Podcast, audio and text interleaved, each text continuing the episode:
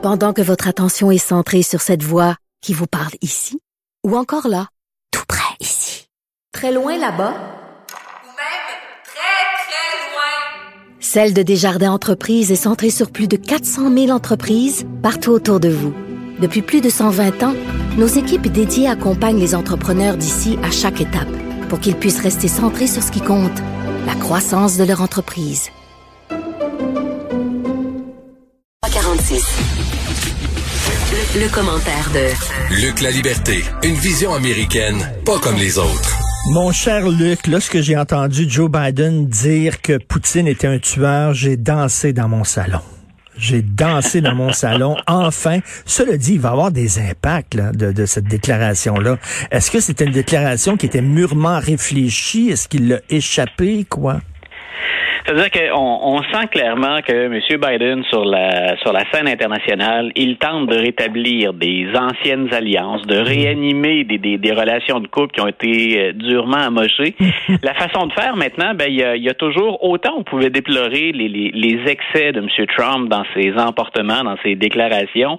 Ce que fait Joe Biden cette semaine, c'est quand même euh, à analyser puis à prendre avec des, des pincettes. C'est-à-dire qu'on on peut difficilement foncer dans le tas comme ça, soit avec la Chine, soit avec la Corée du Nord, soit avec la Russie, soit avec l'Iran, sans qu'il y ait de, de, de, de retombées potentielles. Et je, je pense que c'est une déclaration qui est à haut risque. C'est-à-dire que pas au risque, pas au risque aux États-Unis. Je pense que n'importe quel Américain qui, euh, qui s'inquiète pour la sécurité de son pays ou pour sa position sur la scène internationale, euh, on, ne peut pas tolérer qu'il y ait de l'ingérence de la Russie dans l'élection américaine, pas plus qu'on pouvait tolérer des problèmes de propriété intellectuelle ou de droits humains euh, quand vient le temps de parler de la Chine. Maintenant, il y a des possibilités d'alliance et sur la scène internationale, c'est tellement complexe. Euh, j'imagine que M. Biden a bien pesé le pour et le contre avant d'y aller d'une telle déclaration. Mais on aura peut-être besoin de la Russie ailleurs ou de la Chine dans d'autres dossiers, ce qui fait que les rhétoriques un peu guerrières ou mettre de l'huile sur le feu, c'est toujours un brin risqué. Mais, mais c'est bien d'appeler un chat un chat aussi, parce que, écoute, il y a des dissidents qui ont été empoisonnés, qui ont été euh, envoyés en prison. Il y a des journalistes qui ont été abattus, qui ont été tués, dont la célèbre journaliste là, euh, qui a été tuée devant devant sa porte d'entrée chez elle. Là. Euh, écoute, on, soupçonne même les services secrets de Poutine d'avoir fait sauter un immeuble appartement et d'avoir fait passer ça sur le dos des Tchétchènes pour pouvoir justement justifier euh, la guerre en Afghanistan et tout ça. Donc, écoute, euh, c'est un tueur. Là. Écoute, c'est un peu le, même problème qu'on a quand on parle de, l'Iran. Moi, j'ai encore sur le cœur le traitement qu'on avait réservé à la journaliste Zara Kazemi, hein, euh, journaliste qui avait été euh, brutalement abattue, puis dont on avait malheureusement abrégé l'existence. Il y a, il y a pas de. C'est toujours difficile de gérer notre propre code moral, mm. nos valeurs ici, nos valeurs personnelles. Écoute, si, je regarde au fond de moi, je te rejoins. Quand, on dit de, de Poutine ce que Biden a affirmé, je suis personnellement content. Je, je, je, peux que, je ne peux que déplorer cette façon-là de mener des, des, des, affaires ou de gérer son pays. Euh, en même temps, on sait très bien que ben, quand on embarque dans le jeu diplomatique et dans la real politique, ben, il faut malheureusement parfois laisser nos valeurs au vestiaire. On l'a vu dans le cas de l'Arabie saoudite, par exemple. Hmm. Moi, que Mohamed Ben Salman s'en tire sans être tenu premier responsable de ce qui est arrivé à Jamal Khashoggi, je peux toujours le comprendre quand on regarde la stratégie sur le terrain dans cette région-là du monde, puis peut-être aussi des intérêts financiers, quoique là, c'est le bout, je décroche plus rapidement. Euh, mais en même temps, c'est odieux qu'on puisse autoriser comme ça un, tel crime, euh, un geste barbare et, s'en sortir sans avoir à payer le prix. Mais c'est souvent ça qu'on fait quand on parle de politique étrangère, quand on parle de real politique. Ben, il faut avoir une morale, disons, c'est triste, un peu plus élastique. Mais là, on va retomber dans une guerre froide avec la, la Russie. Là. On va mener deux guerres froides de front, une avec la Chine, une avec la Russie? Et voilà, c'est là où ça devient particulièrement complexe pour les Américains. C'est que j'ai l'impression bien souvent, puis je, je, fais quand même attention à ce que je dis, mais que la Russie joue au-dessus de sa tête ou euh, finalement euh, se bat dans une catégorie de poids supérieure à son poids, à son poids réel, parce que les Américains ont été distraits pendant mm. un, bon moment. Euh, chaque fois que les Américains laissent un peu de place sur le terrain, M. Poutine, qui a jamais caché ses ambitions de redonner à sa grandeur la Russie, ça nous rappelle un autre président américain n'y a pas si longtemps. Mm. Euh, M. Poutine, euh, il faut lui donner ça, c'est un habile stratège. Euh, à l'évidence, il ne s'embarrasse pas de certains, certains impératifs moraux ou même légaux, mais c'est un habile stratège et il a donné ou tiré un maximum de profit pour la Russie. en même temps, ce serait pas, et c'est là où je disais tout à l'heure, quand Joe Biden réagit vigoureusement, il doit envoyer un message aux Américains que ce qui se passe est absolument intolérable.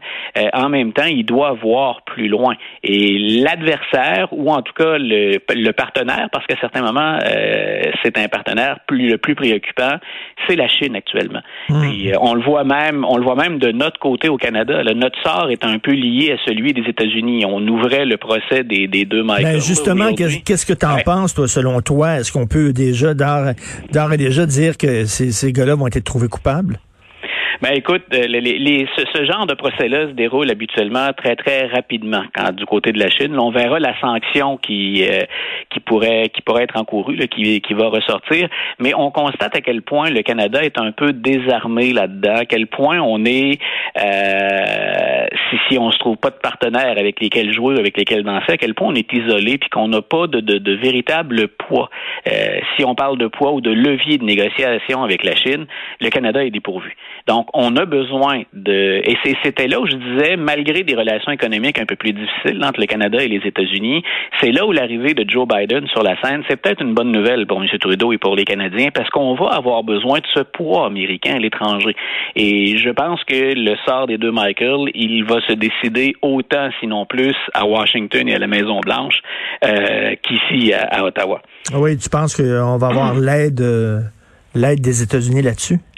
Ben, on, va voir justement jusqu'où les, Américains sont prêts à aller dans ce dossier. M. Biden a déjà dit qu'il était sensible à cette situation-là, mmh. puis qu'on jouerait du côté du Canada. En même temps, on le voit bien, M. Biden, il a à composer lui aussi avec, avec la Chine. Euh, l'avantage des États-Unis comparativement à nous, c'est euh, à quel point finalement la Chine a besoin du marché américain puis d'approvisionnement aux États-Unis. Donc, c'est là où on, sent peut-être que M. Biden a euh, des, des arguments beaucoup plus importants que les dans notre cas, la stratégie, je pense, c'est au-delà du géant américain, avec qui peut-on travailler pour se positionner dans la zone pacifique? Donc, et pour faire un contrepoids, bien sûr, au, poids ou à l'influence de, la Chine. Mais c'est là où se trouve le Canada actuellement. Puis c'est pour, pour nos pour nos concitoyens qui sont là-bas, euh, ben c'est le bout le plus difficile à digérer, c'est à quel point on a besoin des autres dans cette région-là du monde. Et euh, en terminant, Luc, tu sais à quel point j'adore parler de cinéma et de séries télé avec toi. Euh, je j'ai pas vu ce film-là, mais on, en parle beaucoup. Ça fait énormément jaser. Judas and the Black Messiah. Alors, ça parle de quoi? Écoute, c'est, euh, je pense que c'est une autre page d'histoire à, à, voir, à découvrir ou à redécouvrir. Judas and the Black Messiah, c'est euh, la fin de la vie finalement. C'est l'œuvre politique, en hein, sociale et politique de Fred Hampton, qui était euh, un des meneurs, du moins pour ce qui était de l'Illinois, d'un groupe plus radical qu'on appelait les Black Panthers. Hmm. Et Fred Hampton, après qu'on ait infiltré son organisation, va être éliminé par les services de police au moment où le FBI sait très bien ce qui va va se, passer. Il n'a que 21 ans au moment où on fait ça. Donc, c'est toute la question raciale, encore une fois, c'est les différents regroupements qui luttent pour la reconnaissance des droits civiques des Noirs. C'est euh, et dans ce cas-ci, donc je dis, hein, on est dans, on est chez les plus radicaux quand on œuvre du côté des, des Black Panthers.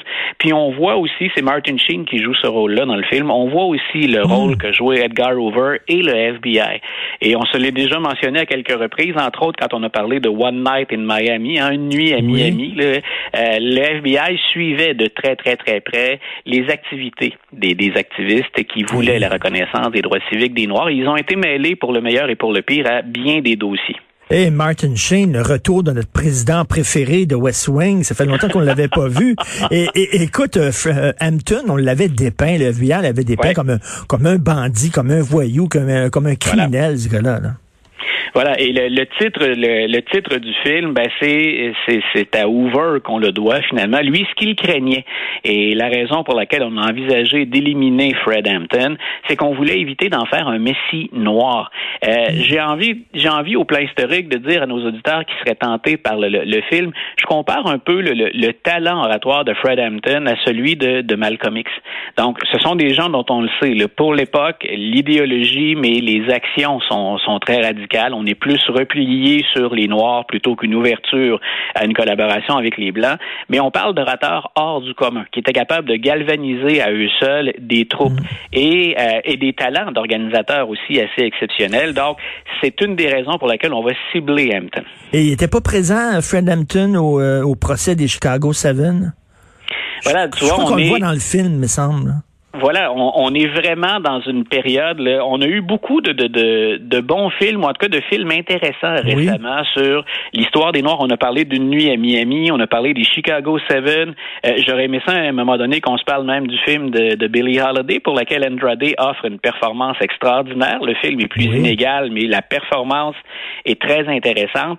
Euh, on ajoute à avec ce film-là, donc à une série, à une brochette de films qui, qui sont à, qui nous permettent, je répète, de, découvrir ou de redécouvrir des moments très, très importants qui expliquent même des enjeux contemporains, des enjeux pour lesquels on se bat encore aux États-Unis. Écoute, je rêve d'un podcast, toi et moi, où on parlerait de films et de séries américaines. Ce serait tripant. Merci. Ah, écoute, le, jour où tu le jour où as envie de démarrer ça, je suis là. OK. Merci beaucoup, Luc La Liberté, analyste, blogueur, Journal Montréal, Journal Québec. Salut. Une bonne journée, Richard.